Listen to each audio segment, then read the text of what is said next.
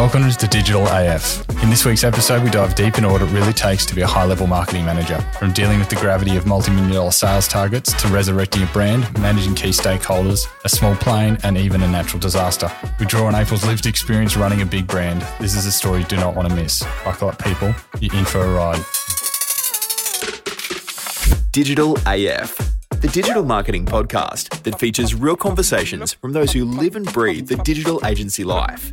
April Ford Digital Agency shares their tips, tricks, and exposes the truth about what works and what doesn't. Welcome to Digital AF. Let's get into it.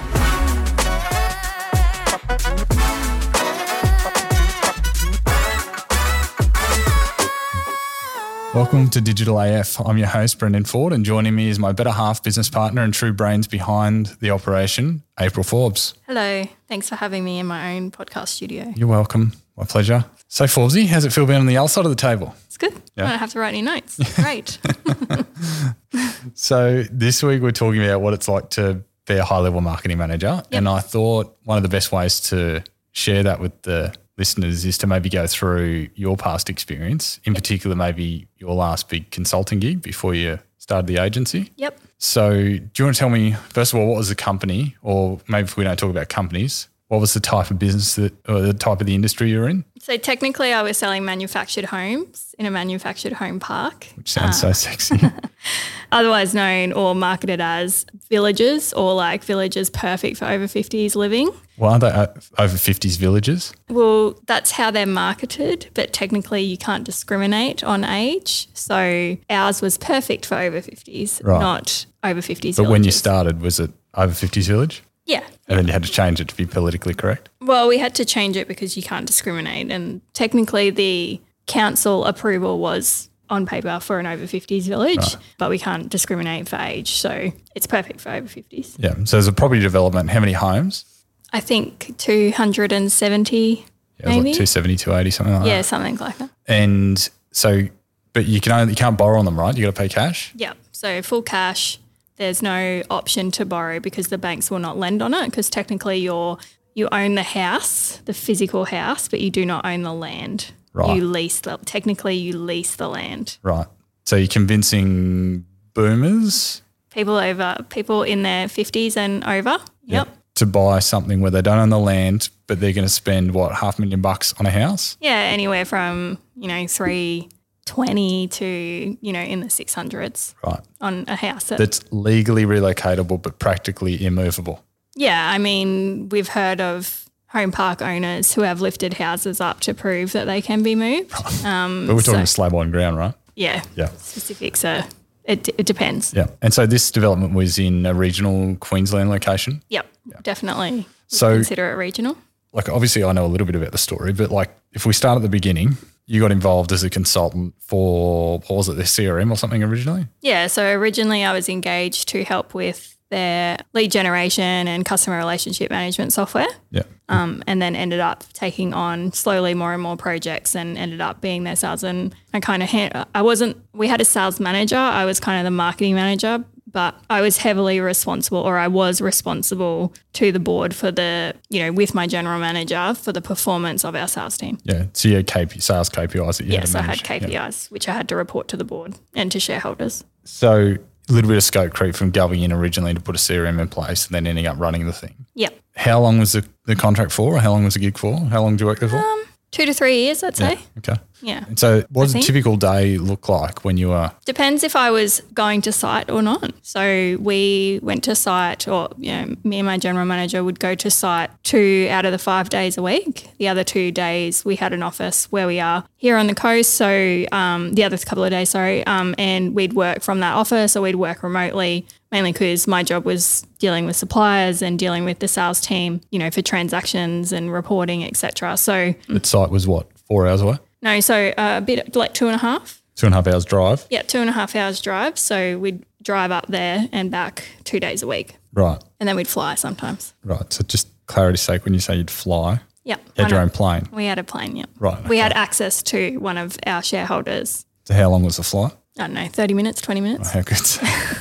Four hours in a car, 20 minutes in a plane. Yeah, it did. It was more efficient in timing, which meant I could spend an additional, say, four hours on site with my team rather than traveling, which was very useful for both my general manager and I because we were both dealing with different things and you'd kind of get there and you'd be on your feet pretty much the whole time because you had sales meetings and then you were looking at display homes and then you were reviewing stages and you were looking at stages and, and all that type of stuff. So that those flights were added just a lot of efficiency to our time. Yeah. So when you arrived with this company, when you started the gig, what was the state of play? Uh, oh, so they've just come out of, uh, so, you know, we'd all just come out of GFC um, and the Queensland floods. So I am sharing my age a little bit here. Like they were a couple of years out of those things, but we're still dealing with the ramifications of that, um, like we all did in business. And Because it was in- in an area that was heavily affected by the floods. yeah, very heavily affected, and still to this day is impacted by floods. So what was the market perception of the, the brand when you were there or the development? Well, it had kind of stalled. So the building had, you know, like I would have people that would come to my open days and they're like, I didn't even realize you had houses built here. So because they had kind of launched in and around that GFC time or potentially beforehand, I, I can't quite remember. But yeah, sales just kind of plummeted from there. And I don't know why, and I don't know who the previous people were that would, you know, like who the previous marketing managers and stuff. It wasn't an easy product to sell.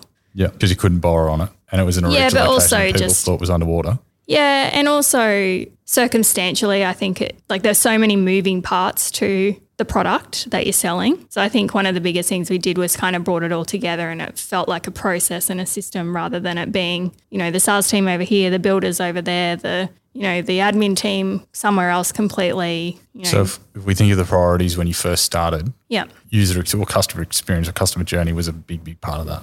Yeah, hundred percent. So um, I was from, you know, I'm my background's real estate and commercial real estate as well as resi real estate, and I walked into an organisation that were um, receiving leads. So lead flow was never quite the issue because of the type of product we were selling. It was a, it was a yes, you know, manufactured home parks or over 50s villages are everywhere. However, we had a really unique point of difference. Yeah. So that was never really the issue, which shocked me after coming out of real estate because, you know, they'd get, say, 40 inquiries in a month or something. I came out of real estate where, you know, you, you might get two inquiries a week on a property. This was at a time when the market was depressed as well. yeah, very different to what we were, what we are experiencing now. So you know, to have salespeople sit there going, you know, the leads aren't worth following up, I was quite shocked about. Uh, so yeah, so we implemented a CRM system which allowed some automation to happen, Yeah. And uh, What some- system did you use? we used uh, Infusionsoft at the time was my background. However, it's called yeah, Keap, Keap? now. Yeah, okay. Yep. Which is kind of one of the first that had like the automate, you know, like it was, you know, if you think of the ClickFunnel people um, that we deal with, it was, you know, it segmented people and it allowed us to So send them on different out- customer journeys, etc. If we pull out all those cliche sort of markety speak, automation and, you know, funnel and all that sort of stuff, the reality was is you took a sales process, which was a practical, physical process, and then you recreated that using a CRM in an automated fashion. So effectively you, autom- you automated through a CRM a practical process Yes. For sales management, lead generation, lead nurture. Yeah, I mean, over time it turned into sales management. Then over time it turned into um, financial reporting as well. But initially it was put in place so they could track the leads that were coming in, so we could, you know, do email marketing to them and invite them to events, all that type of stuff. And over time it evolved how we used it and how we relied on it. So I'm a big believer in if you're investing in an asset, you know, how else can it be used across the business? So, you know, if I'm asked for, I was asked for data for valuations, you know, I was able to pull all the sales prices and the land sizes so they could pull valuations. Yeah. So you had um, all that data in there. Yeah, over time we had all of that data entered. So, you know, my reporting became automated in the end. So when you first started, you put a CRM in place, you automate the lead capturing. So when, hang on, you were saying you had heaps of leads when you first came in. Yep. Where were they going? Was into probably some random spreadsheet Right. So that no, was printed or hand, you know, printed off and then written again and whatnot. But it wasn't systemized, I suppose. Yeah. And there was no way for us to know, you know, if someone was away, had they been followed up or, or anything like that. And it wasn't just the email marketing side of things. You know, I'm a big believer in physically sending something to someone as well. So, you know, we were sending, it allowed us to send brochures out to people. So for every inquiry that came in on a property, Yep. you sent a Yes, brochure out in the physical mail. pack. Yep. And also the ability to access that online as well. So And like this is some of the mechanical stuff you were doing, but ultimately, if we switch it up a year and just talk about the brand side of things, Yep. what was the market perception of the development at the time, having just come out of GFC and the floods? uh, that it potentially had Wasn't doing so well. Yeah, so they people didn't even know that they they had started building. They Right. didn't know what had happened to the brand. There was already what? How many homes? Like fifty homes or something? There was one stage that was already near completion when I started, so maybe 20 homes. Yeah. So whilst in the background you've got all this mechanical marketing stuff going on, what and procedures and processes and systems, what were you doing from a brand perspective? So we invested quite heavily into digital. Yeah. We went all into digital. Essentially, they had been spending money on TV and radio and um, a lot Traditional. of Tradi- yeah, traditional media, which has its place. You know, we had we had directional billboards, which you know we still had till the end, and I still think we have they still have a couple now. A couple of publications which are really relevant for that industry, which you know you wouldn't not advertise in. Yeah. However, we based on the inquiry that was coming in and the type of people that we were marketing to, we invested into digital quite significantly. And when you say digital, what do you mean? Like as in Google ads, Face ads? so Facebook ads, Yeah. um, Instagram wasn't a thing then, uh, and Google ads. Yep. Yeah. And content? Yeah, so uh, initially we started with just advertising, Yeah. but I introduced content because I was sick of people coming to the open day telling me that they didn't know that there were houses built and, and whatnot. So what I used content for was to tell the story of the brand and what was happening, introducing new residents. You know, this dog has lives with you know these people at this house and it's playing in the dog park and you know all that type of stuff. Like really nice, touchy feely, genuine content. Yeah. Really authentic to what the brand was. Yeah, super authentic to show that, you know, it was a real living thing. And then we used advertising for more direct sales to generate inquiry. So how many leads a month were you getting in? Depends on the time of year. I'd go from 350 to 700. Inquiries a month. Yep. Right. And sales team, how many people? Uh, three with three receptionists. Three salespeople Yep. between 350 and 700 leads a month and three receptionists and 280 odd homes over how long was that? Three, four years, five years? I How was there for maybe three. I left just as the last stage was co- going to sale. So it's pretty big volume pretty quickly. Yep. A lot of homes, especially when you can't borrow on them. Yeah, I mean, you had a lot of leads that went nowhere. It was the nature of that product and the niche market that we were marketing to there. We were lucky that the type of niche product that we had was really specific and that industry as soon as they see someone like something that is relevant to that niche they just like pounce on it and inquire so you have a lot of you know time wasters i suppose however like for me.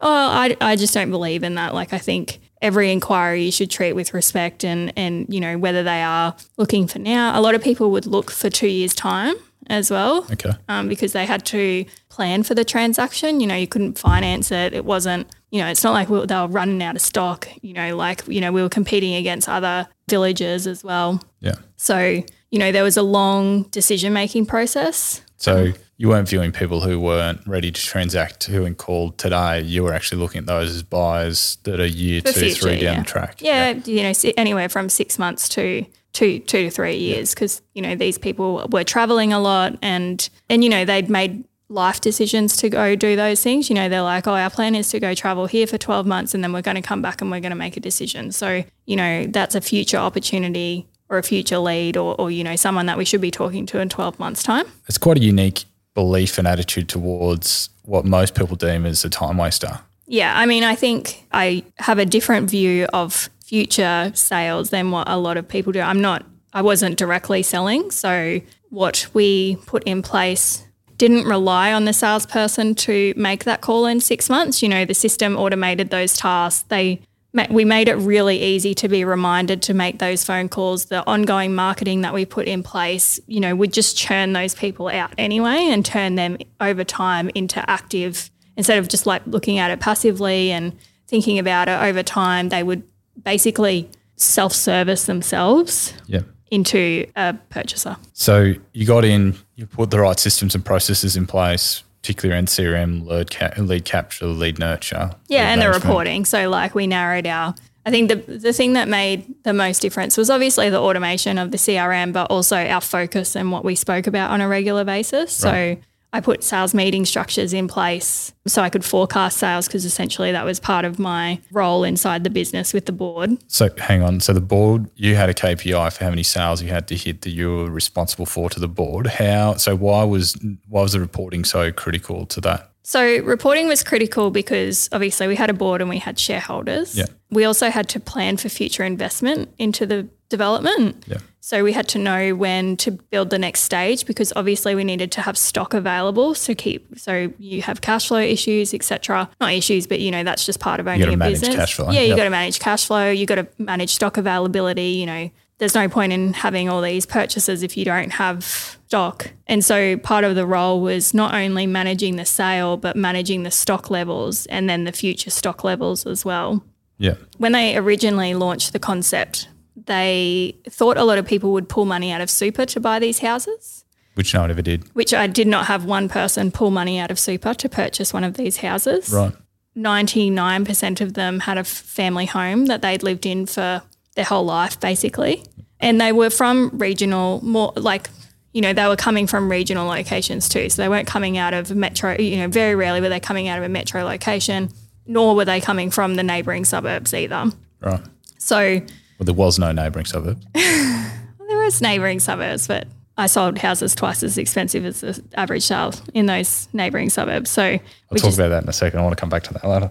so one thing that you know I like to not control my sales, but I like to do everything I can for my transactions. De-risk them. Yeah, de-risk it. So, you know, I was ultimately responsible. However, these people would often have to sell their home before they were able to purchase and sign a contract with us. So subject to sale. Yeah, because like I said, the bank would not finance anything based on the nature of the purchase. So we put in a process which helped us de risk the subject to sale contract that we would put in place, What was that? Where we would, so we'd run a valuation on their property.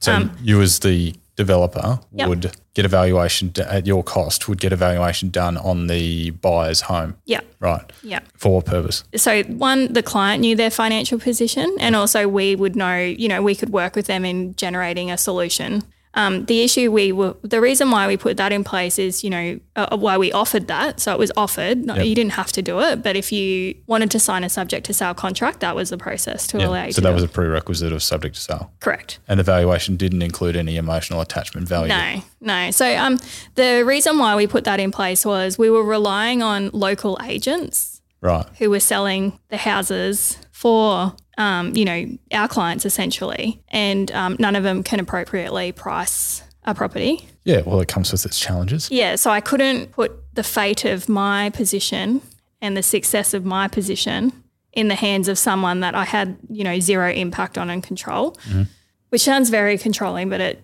it just de-risked it you know for the business basically. And so what we did was we'd offer them a valuation. Um, if they agreed to list within a certain percentage of that valuation, the next step was we would communicate with that agent. Right. Uh, so we'd essentially sales manage the agent. and the reason why we do that is so we knew what the activity was like. You know, so if say they had listed the house you know, within the valuation price point and they weren't having inspections, you know, we knew that there would be a problem because what I was able to do then, if they went through that process, I could eh, take that potential transaction or that contract and put it into my sales forecasting. So I knew that I would have a unconditional contract within a you know three to four month time. Yeah. So when you were cash flow for- forecasting for the board based on your reporting, Yeah, you were forecasting based on fairly solid deals. It wasn't, Yep. you know, pie in the sky wishful thinking. correct. Yeah. So- and then I would also pay for a market, like I would pay for professional photography as well. So I knew if it was priced right and it was positioned right, Yeah. 99% of the time the transaction worked. In the three years, I only had one that did not work out. So you did the agent's job for them basically. You priced it using a valuer, then you paid to have photography done. So at least it was priced right. So the agent just had a properly priced property that was presented well. All I had to do was just close the deal. Basically, yes. Right. Which meant you got the deal. which means we got the deal. Yeah. So part of the sales manage, you know, part of our sales package, you know, our sales meetings and whatnot, we would actually talk about the activity that that person was having on the sale of their personal property. So I could make some decisions around, you know, do I take that out of the forecast or do I keep it in there? Like, what's that agent got to say? Have they, have they got people coming through? Have they had any offers? You know, etc. So, So you weren't just managing.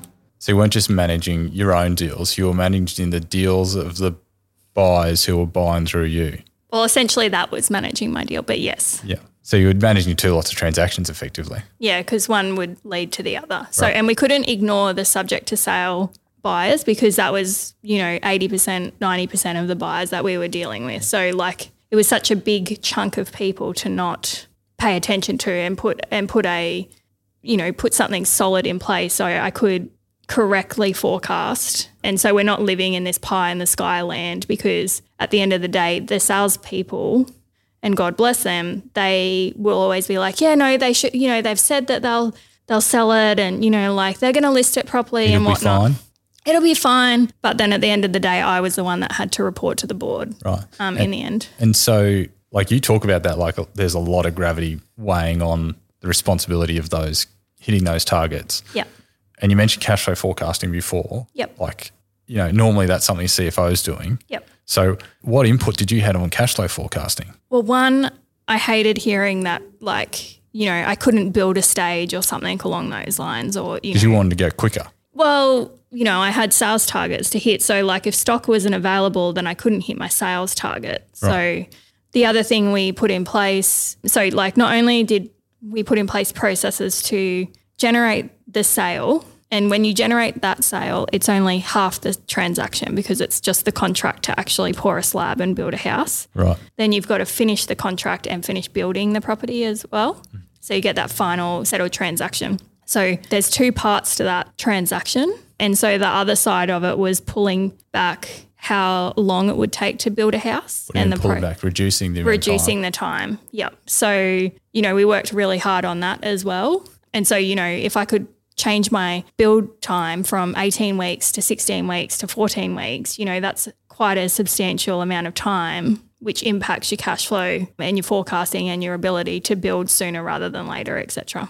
So as as your role in marketing management, you're actually figuring out ways to reduce the build time so that you could then sell houses quicker and have more stock to sell so you could hit your KPIs better. Yeah, because as far as I was concerned, it was part of the sales process. And what was happening were, you know, my sales team were responsible for the tra- the whole transaction. You know, from yeah, signing contract to finishing the finishing the build. So you know, you get constantly into. I'd watch them. I'd watch these people come in and ask questions about a tile to my salesperson who re- who's telling me that they're too busy to call back these leads. So we split that process out. So we had a kind of a customer service person. So once the transaction happened, the customer service person would act as the liaison between the builder and the and us and Right. them. So you've got that kind of extra support because there was a lot of work that had to be done after the contract sign. You know, it's never it's not just a, it's not like see you in three months. It's you know they've got to make selections and then selections run out of stock. So you've got to kind of give them other options, etc. You know, there's always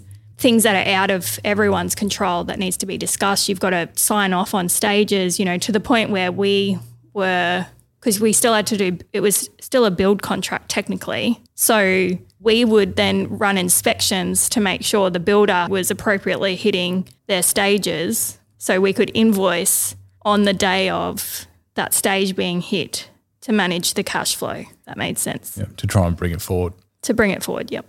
And like pretty wild to think is it someone who originally got involved just to sort a CRM system out, then ends up cash flow forecasting to, to speed up. Well, helping with cash flow forecasting, yeah. you I mean, I don't want to touch the spreadsheet, but I had someone else do it, and I would look at it to go, yeah, I need money here, or I need a need a house here. So if I wasn't hitting sales targets for whatever reason, you know, because something's fallen through, do we build a spec? How do we fill that hole? You know, etc. So it was very important to be able to hit and exceed those targets Because you were living and dying by those KPIs. yeah, so that was that was my focus at all times. So we worked with agencies to deliver everything else, which was great.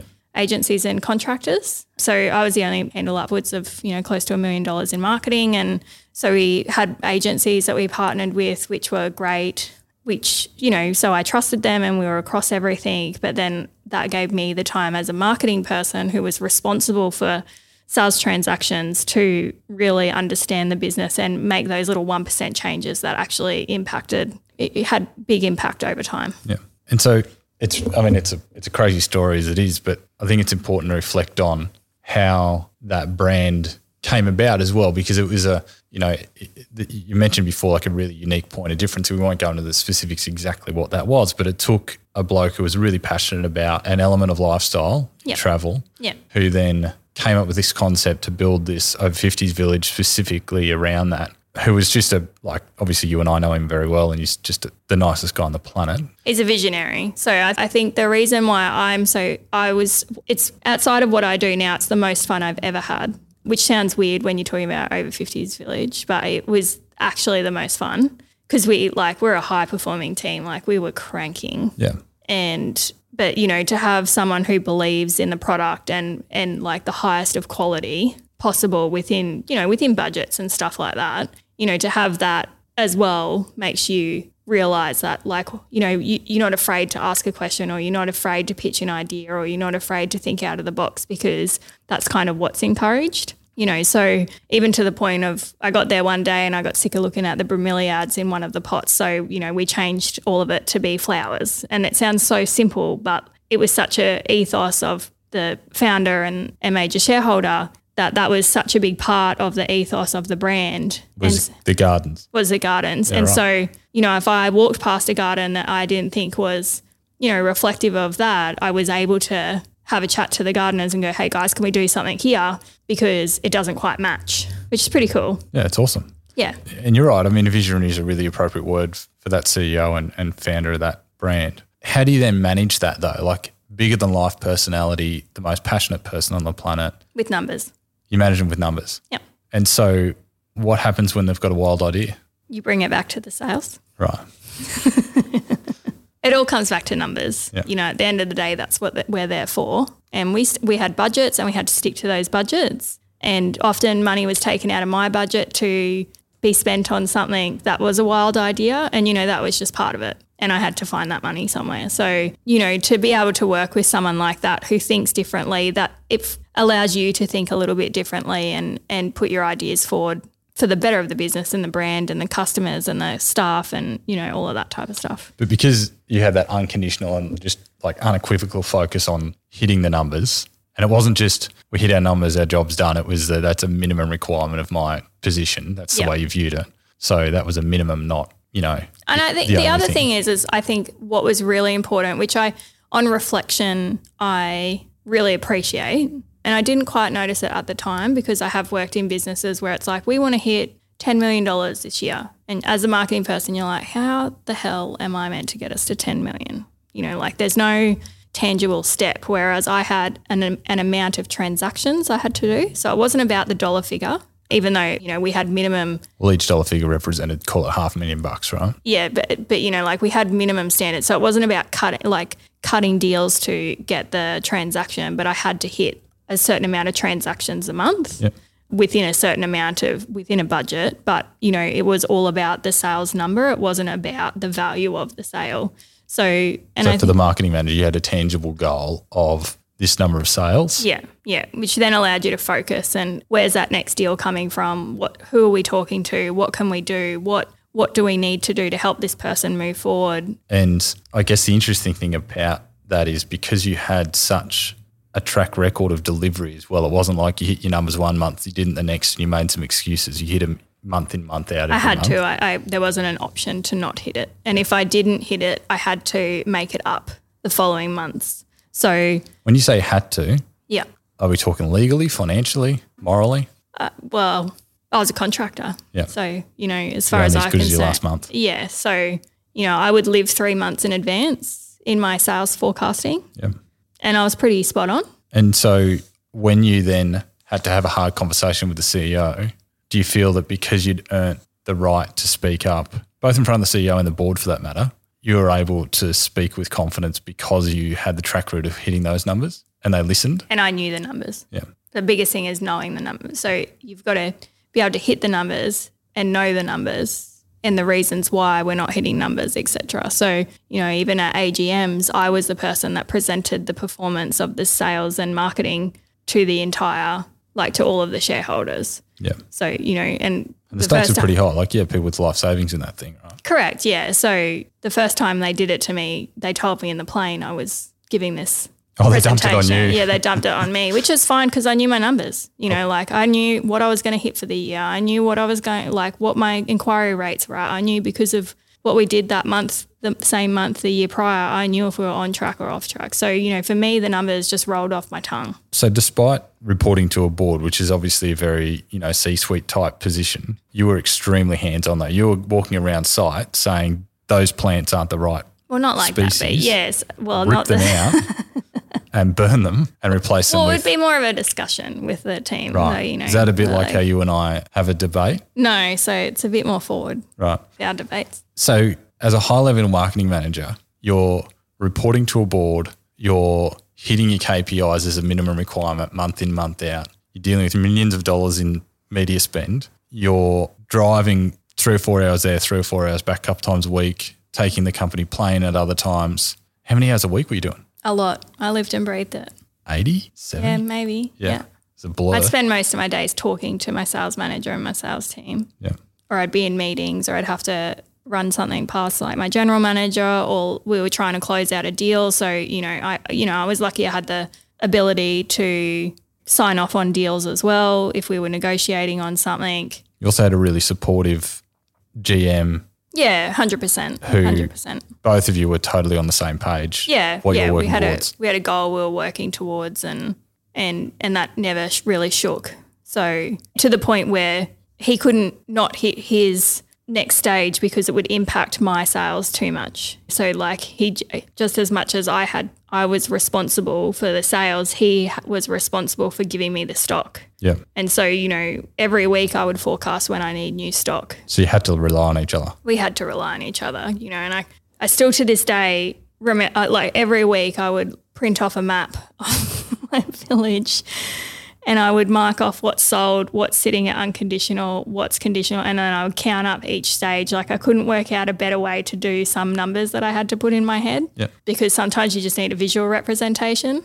And it was far cheaper than, you know, hiring a big development company to build me an interactive map. But that would be a way that I could actually visualize it and show, you know, because some people are visual more than anything, or, you know, so I could forecast. Was it glamorous? Like you're talking about planes. It was so hot. Oh my God. I've just never been so hot in all of my life all the time. No, it wasn't glamorous. But you're saying, It's so fun. yeah, so you're saying you had the most fun you ever had. Yeah, I'd eat McDonald's every time we were up there because what else would you eat? It's just like the in safest thing. regional to- Queensland. it's the safest thing to eat. And it was just so hot all the time. So, you know, that was one of my biggest things. I was driving around in golf carts and, you know, you know, you're in high vis and you're wearing helmets and you're wearing closed in shoes in 35 degree heat. Is this where your love of soft serve comes from? Yeah, probably. You'd get in the car so exhausted because it's so you so it's so humid, so you were just completely zapped of any energy.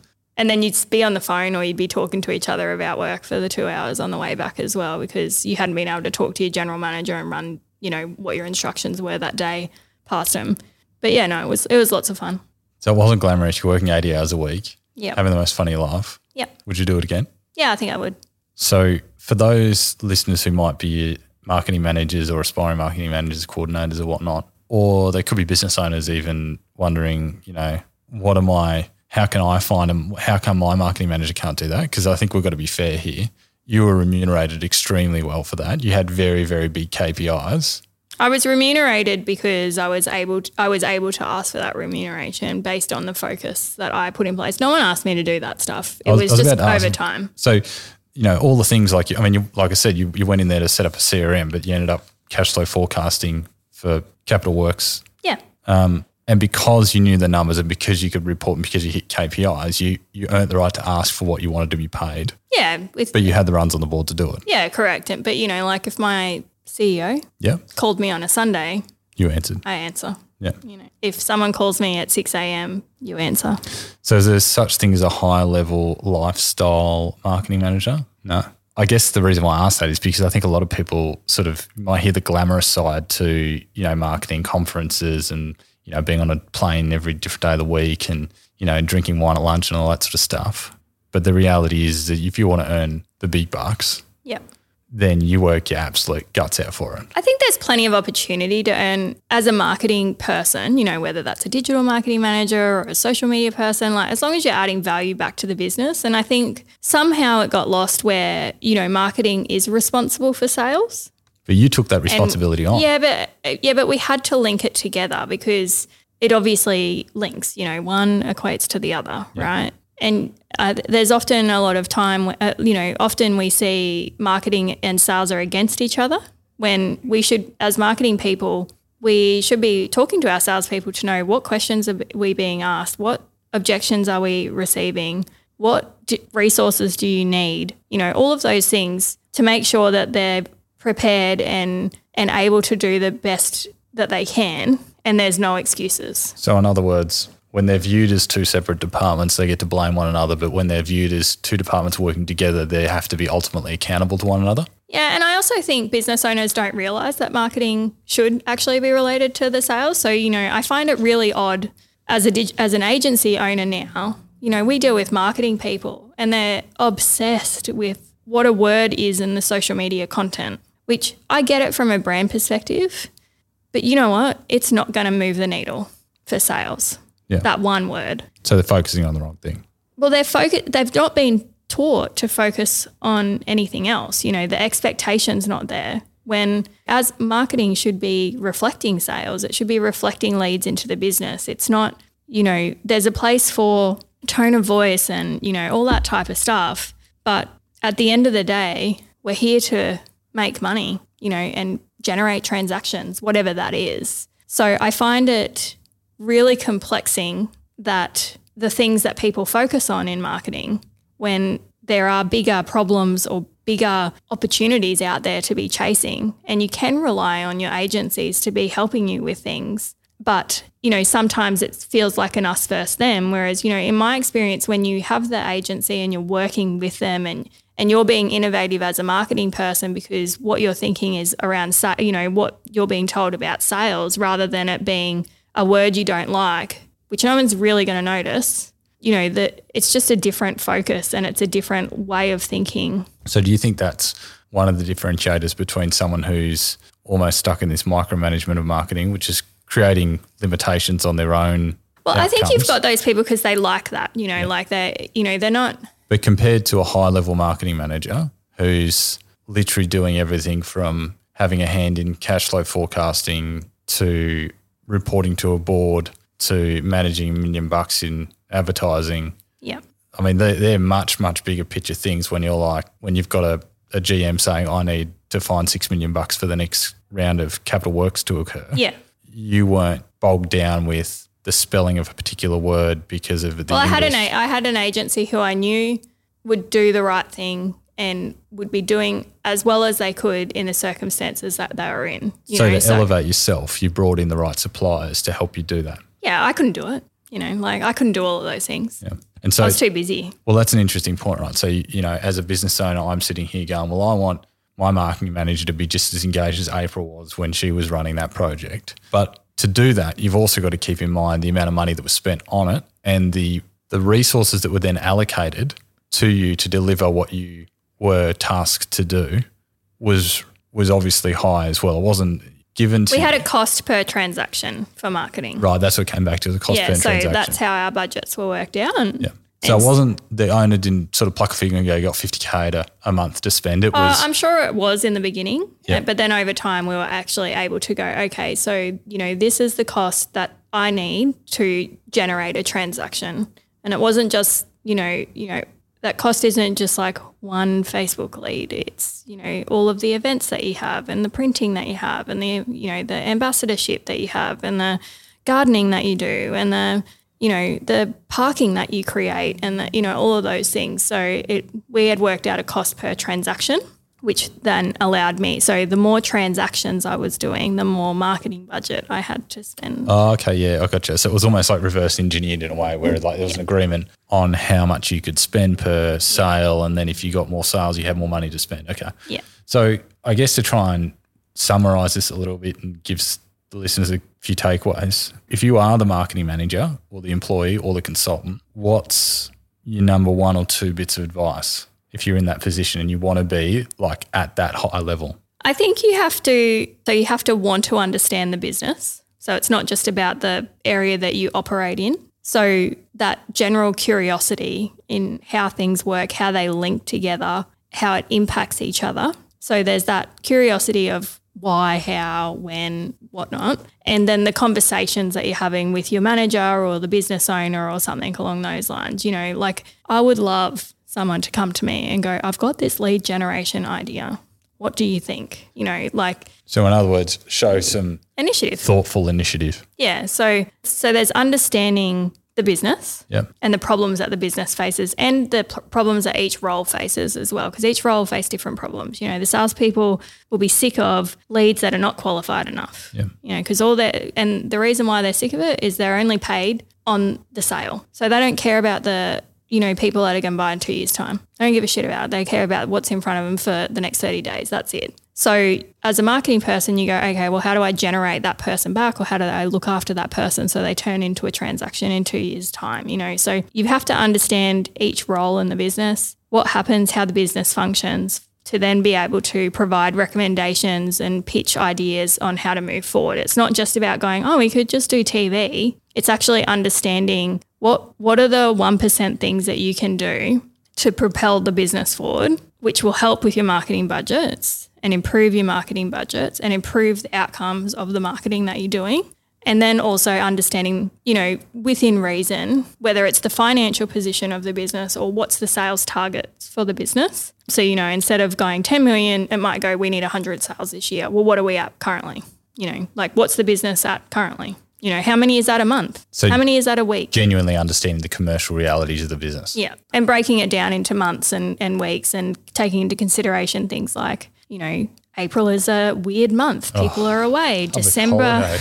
December, January, a weird month. So, you know, I had different sales targets for December, January Okay. Yep. because I had an, uh, technically I had an annual target I had to hit. So then we split it up into months. And then I looked at it and go, what months are the quiet months? Because you can't fight that either. So you've got to make them up in other months. Yeah. And then as a business owner, what's some advice you would give them who are either they're probably either stuck in one or two places. They they're wishing that they could find someone to do that. In which case we just talk through all the things that that person could do, but also you could just have that person listen to this podcast. They could ask them. When you say that, you could ask them. You're suggesting the business owner should just go and ask the manager, marketing manager, what do you need to do to hit your targets? Yep. Or is there even targets in the first place?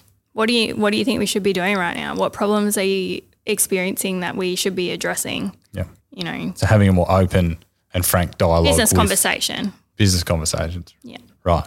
And so a lot of what you just went through and a lot of what you talked about, a part of that was about spending money on advertising Mm-hmm. and, and content creation and things like that.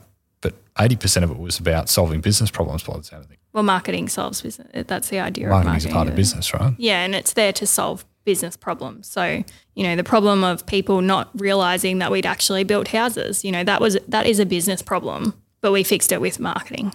And telling the story of Telling the story. I had to tell real stories about real people. That was how I told the story of, you know, this particular product. It wasn't about the marketing photos anymore. It wasn't about the editorial shots because it, wa it wasn't compelling enough. Yeah. So April, Yep, that was a mouthful. it was. Uh, we're going to have to debrief after this. I know. Is there anything else that you want to talk about that you missed or do you think it'd be helpful? No, I don't think so. I think it's over time the role that I had changed because I I think I even my ability changed with the role as well. My understanding changed with the role. So I think if you own a business, bringing those people in that are showing the initiative, you know, stretching them, not too much, but stretching them to see what they're capable of doing, what they can understand. Lean on your suppliers because you know that can be a massive soft, uh, cost saving, but also very efficient at the same time. You know, like when I leaned on our agencies, you know, I didn't have to worry about someone being sick. Still happened. Good point. You know, like I didn't have to worry about holiday leave all my content still went, you know, anything like that. So yeah, if I wanted a like, I wanted reliability um, because I was too busy doing the other stuff. So that's how I gauged what I should spend money on as well. And I think if you're a marketing manager, just showing interest in other areas of the business or trying to understand the reasons why things happen and why decisions are made and you know getting close to those people so you can potentially contribute in a larger way Add more value. 100% April, that, this has been amazing. Thank you so much for your time. no problem I hope you invite me back on next week. thank you for having me I hope everyone enjoyed. see ya Bye.